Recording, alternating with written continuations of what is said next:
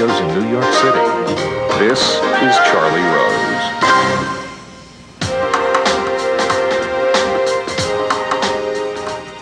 Frederick Kempe is here. He's president and CEO of the Atlantic Council. He is also a journalist and an author.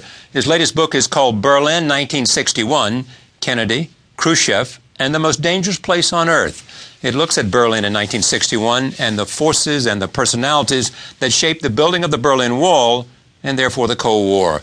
This August marks the 50th anniversary since the wall was built. I'm very pleased to have my friend Frederick Kempe on this program to talk about this book. Welcome. Thank you, Charlie. Great to be here. So, when did you decide that this was a great thing to do?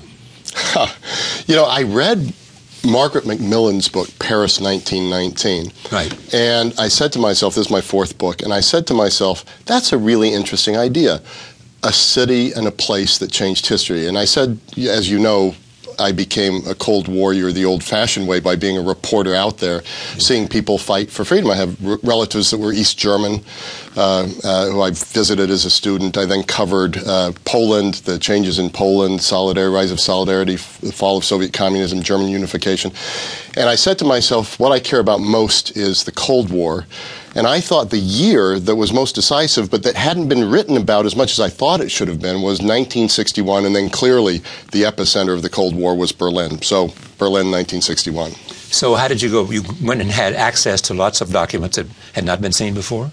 Uh, I had I, I, got access to some documents that hadn't been seen, and then I also accessed lots of documents that hadn't been used. Right. And uh, there were Soviet documents, there were German documents, and there were U.S. documents. Um, but the story that I ended up really spending a lot of time on because it became clear to me early on in my research that this is the story that wasn't told was the story of President Kennedy's first year in office and his foreign policy regarding Berlin. You call it one of the worst first years in presidential history. Uh, yeah, and I, am sure I'll pay for that with uh, it will be the most controversial point in the book. But Kennedy admits it himself.